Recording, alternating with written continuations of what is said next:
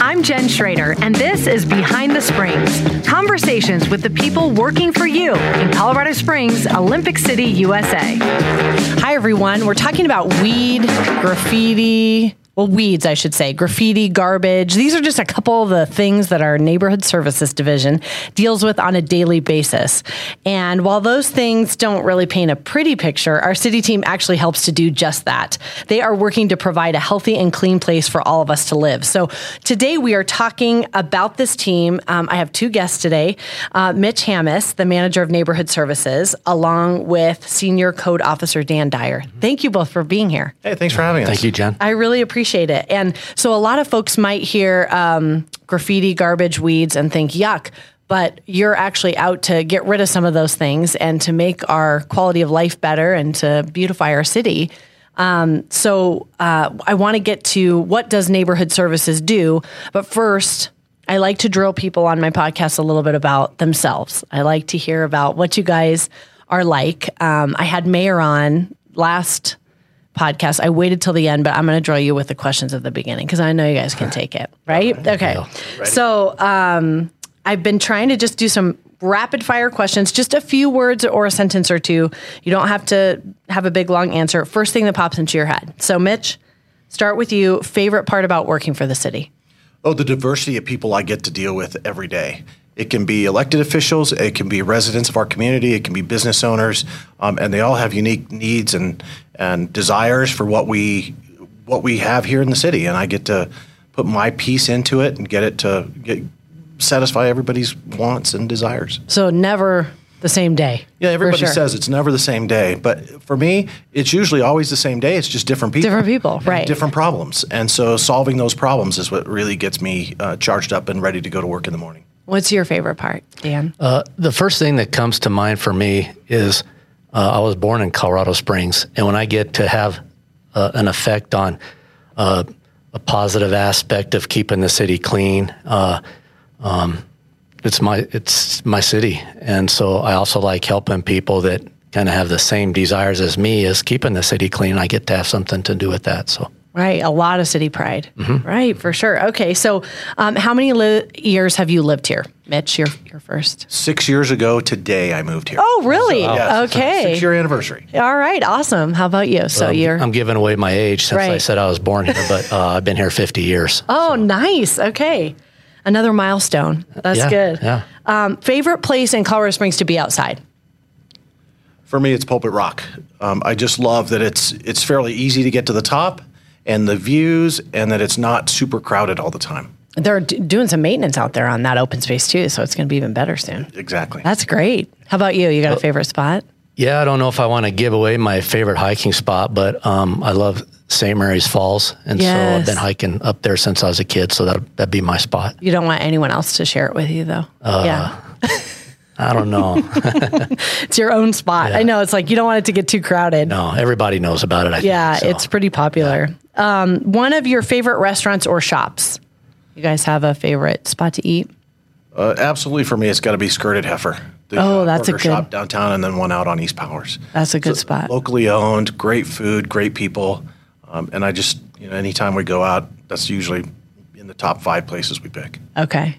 Well, and I think for me. Um, I eat anything, and I don't know if this is okay to go back to something that's not here anymore. But I miss I miss the Conway's Red Tops. Oh, I do yeah, too. Yeah. So it was the best, yeah, wasn't it? Yeah. it's like a dollar store now or something. It makes me kind of sad when I, I drive so. by there. Mm-hmm. Like I think of the memories. Yeah, that was a great spot. Good burgers for for the newbies here, but we used to. It was amazing. visit with the owners when I was a little kid. So yeah, they were great. Oh, awesome one. Um, okay, main reason you live here uh, weather. I moved here from Phoenix, and I love that when it's 90 degrees here, uh, that's a hot day. I mean, right. moving from Phoenix, 115, 118 degrees, it was just brutal. And so we were hiking around here in 2015, and we, my wife and I, both looked at each other and said, "Why don't we live here?" You know, and so uh, we took the steps to get here, and just love that year round. There's always fun stuff to do. Yeah, you made it. You made it happen. How about you? What's your what? What kept you here? I well, guess is the question. So uh, being from here, um, all my friends are here. I know a lot of people have left, but I, I think I just came to enjoy the outdoors. All my hobbies through the years have been related to the outdoors and everything that Colorado Colorado has to offer. So um, that's probably the big reason why I'm still here and why it might be hard for me to leave if I ever even considered that. So yeah, don't leave. We need you here. and we're about to find out why. So let's get down to business and neighborhood services. So, Mitch, tell us what your team um, does. Kind of give us an idea of what your team looks like, how big you guys are, and what you do, and why it impacts everybody, really. So, well, so neighborhood services uh, about seven years ago was taken out of the police department. It was a small team of code enforcement officers. We were brought into the planning department so that we could really focus on neighborhoods, uh, private property conditions, and those problems that our residents experience that are not crime related. They're not, you know, police type matters. Um, and so right now we have 31 people on our team. About half of those are on our quality of life team, and those are maintenance guys who are removing graffiti, cleaning up homeless camps, mowing sides of the, the road in certain areas, and just doing more of the beautification, physical maintenance type stuff. The other half of the team are code enforcement officers and supervisors. And what they do is they respond primarily to complaints that we receive about conditions on people's private property. So neighbors or, or, businesses will complain about what's going on in their neighborhood. And we go out and try to educate the responsible party or the property owners on what the city code requires, why it's important, and then just kind of get their buy-in and you know do your part, be a good neighbor, um, and so that we can all enjoy the area that we that we live in. So Dan, give us an idea of what a typical day is like for you and what give us some I guess real world examples of what Mitch is talking about. Now you're on the code enforcement side, correct? Mm, yes. Okay. Yes. And so uh, the typical day for probably most officers is uh, we get in our trucks, we turn on our computers, and uh, we have a. That's your office, right? That's yes. We work out in the field primarily. Um, we look at the cases that are assigned uh, for us that day. Uh, so much of what we do is driving out to properties, doing inspections. Uh, we're we're determining what violations we see, um, and uh, addressing those things with uh, most of the time property owners or tenants, and so a lot of people are not familiar with code requirements. Uh, some are. Um, we have our uh, we have clients that we deal with far too often, and some people that are brand new to this. So, as Mitch said, we try to have a sort of an educational uh, conversation with them. And so, like I said, we do a lot of inspections.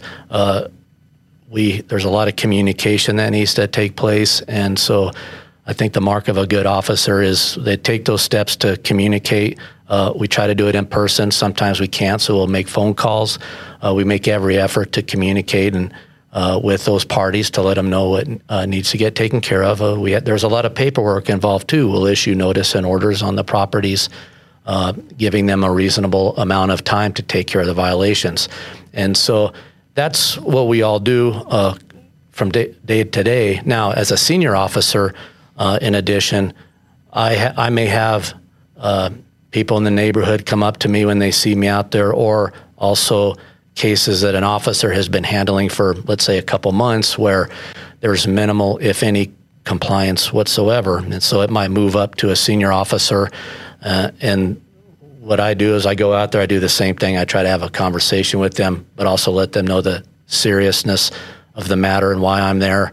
So that's further along in the process, yes. usually by the time you're yes. getting out there. Okay. And yeah. so one of the things we we have sort of different tools in our toolbox. One of the things we offer people if if for some reason they can't find a contractor, they can't get the work done. So it might be an elderly person that we're dealing with and and they don't know what to do. We can even offer them to sign a consent form that uh, gives us the ability to go onto their property, take you know, clean things up for them. Uh, the property owner gets charged for that, but at least it'll take care of things. Uh, we have, and I mentioned earlier, we have people that we deal with far too often. Um, and some, for whatever reason, they don't want to work with code enforcement. Um, they have no concern what their property looks like, and so uh, sort so of. So you're a, out there protecting the neighbors who do care what their property looks right, like, right? Right.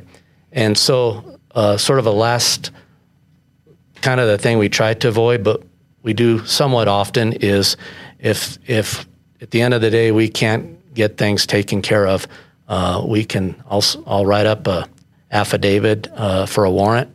The courts look at it. If a judge approves, he signs it, and we'll show up soon after that, and uh, we'll execute a warrant. And which means uh, we have our crews out there with dump trucks, dumpsters, storage bins, tow trucks, and we're um, taking care of of uh, those violations. Because a lot of time, what does a violation look like? Um, can you give me an example? The most there are so many things that we enforce, but most commonly it's people aren't cutting their weeds. City code requires they be nine inches or less. I've dealt with cases weeds probably seven, eight feet tall. What? And yes, in Oh, which it's, wow. a, it's a fire hazard. It doesn't just look bad; it's a fire hazard, and Right. that's one of the main reasons we, we enforce that. Uh, there are people. Uh, I just did a warrant on a property that I've. It's sort of a repeat customer, and uh, over time they just dump all their garbage in the back, and uh, so So it piles up and piles yeah. of garbage. They're uh, what I refer to as junk. That's it's manufactured items that are not trash, and people will store this on their properties. It has to be indoors. It can't be stored outside.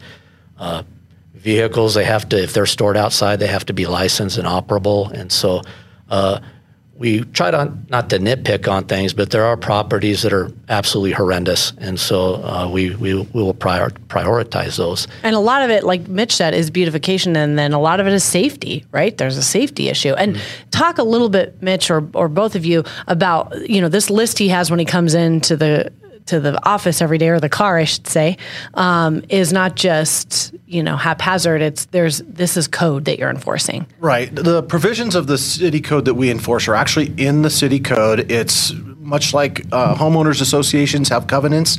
The city has minimum property maintenance standards and minimum housing standards. Right. And so you can't. Lots of people like to say it's my property. I can do whatever I want.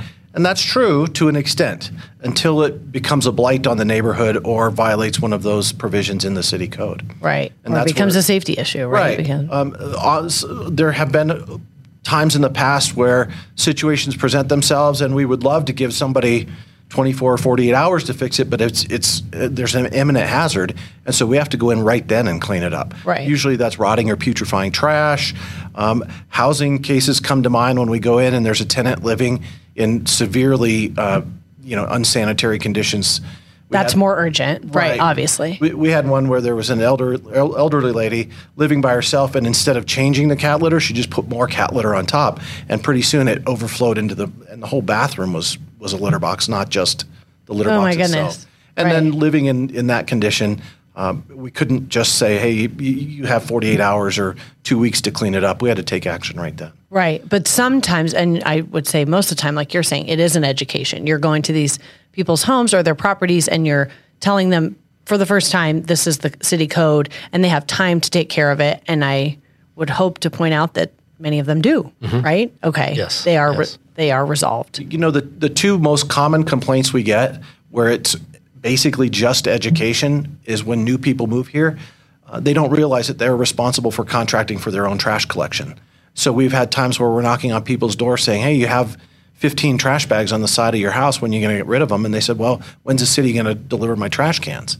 Because the the place they moved from the city took care of the trash And they didn't realize they had to set that up. Right. Okay. The the other issue is shoveling snow on your sidewalk, and I'm guilty of this. I moved here in July, and the first the first snowfall, I got a knock on the door from a code officer, and, and he kind of looked at me and said, "I can't believe I'm at your house." And I said, "What are you here for?" And he said, "It's your responsibility to shovel, shovel snow." And it would just What? He got the head of code, the Yes, code uh, enforcement? and I don't know who was more embarrassed, him or me. but, uh, but it was just one of That's good of you that- to admit that. But moving, but we are all guilty of just not knowing Right. sometimes. And, yeah. and that's the thing with so many people moving here um, so often. A lot of our unique things about our city, we just have to knock on the door and have that conversation, and then we never hear from those folks again. Right. Because then they do the right thing. Right, then they know. Yeah.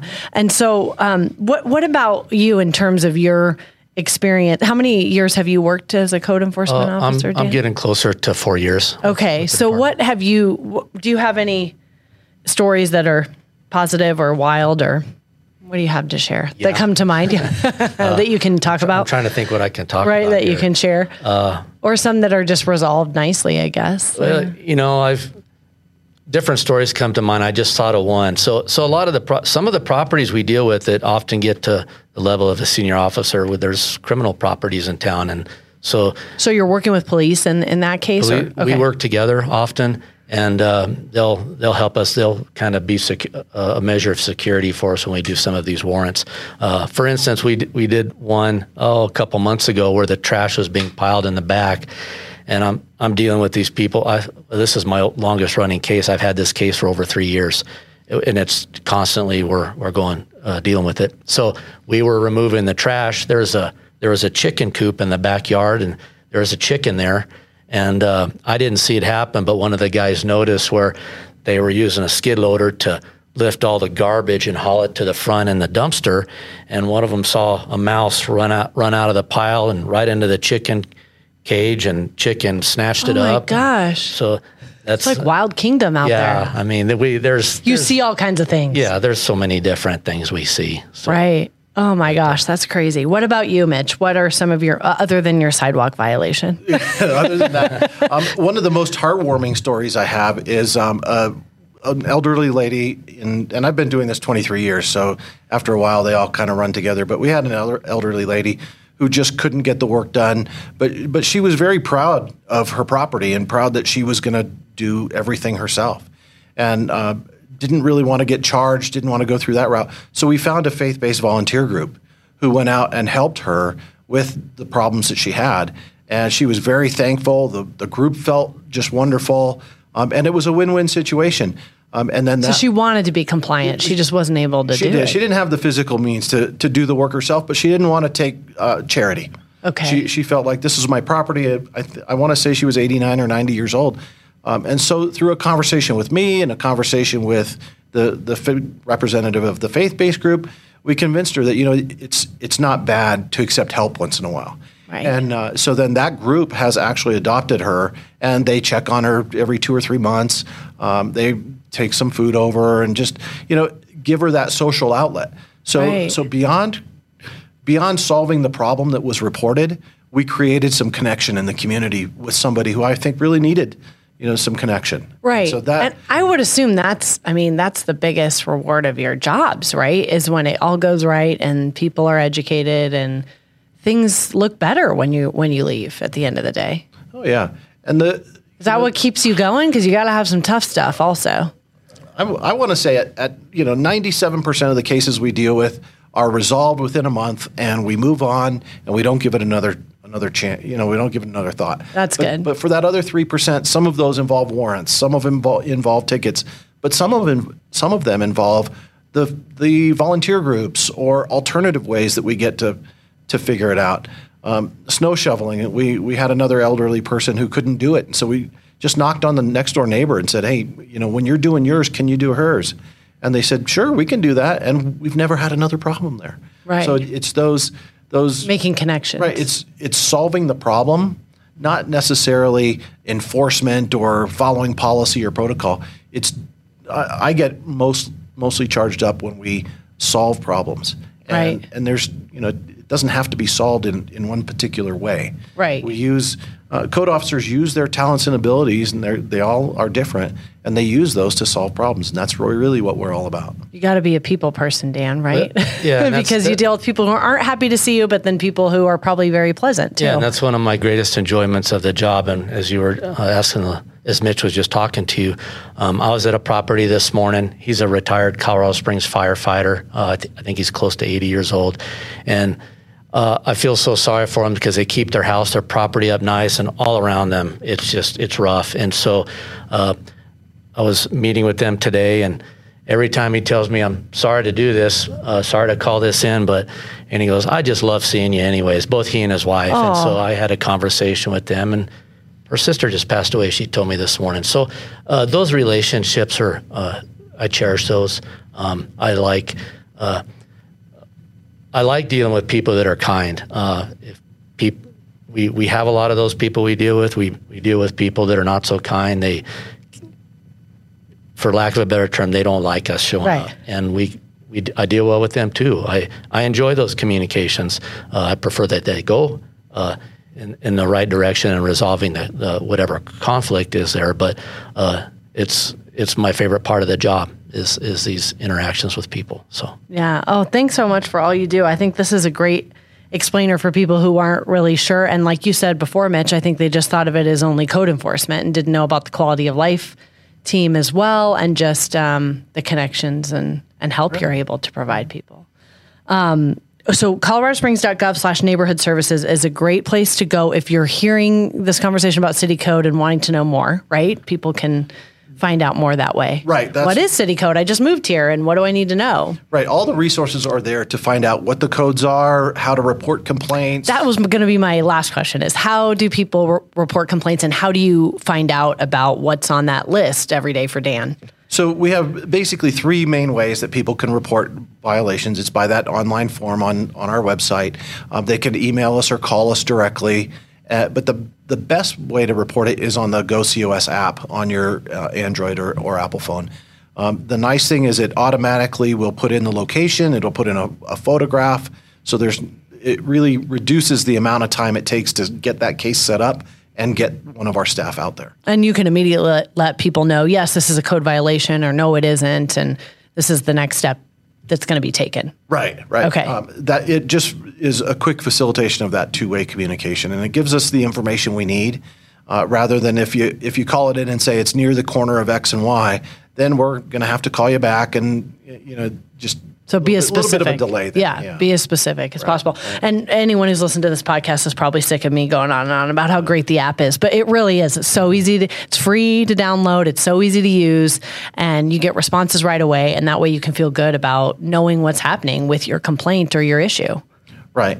Um, and we in neighborhood services we only have two people that answer our phone calls uh, or emails. So you're going to get a person. Right. Yay. Um, and the thing is, we receive over 20,000 emails and phone calls every year Yes. for those two people to deal with. So the, the quickest way to get your issue reported is on that app or via the website. And it's just a good app to have for all kinds of things. And it, we need it's people. not just for neighborhood services, for Right. all city services. And it, whatever you're reporting gets routed to the correct department right away. we need people to be the eyes and ears out there. So, yes. Well, thank you all for joining me and thank you for what you do for the city. Thank you, Jen. It Yeah, was a thank pleasure you, to be Jen. here. We really appreciate it. And thank you to everyone for listening to Behind the Springs. And we hope you'll tune in next time. Have a great day.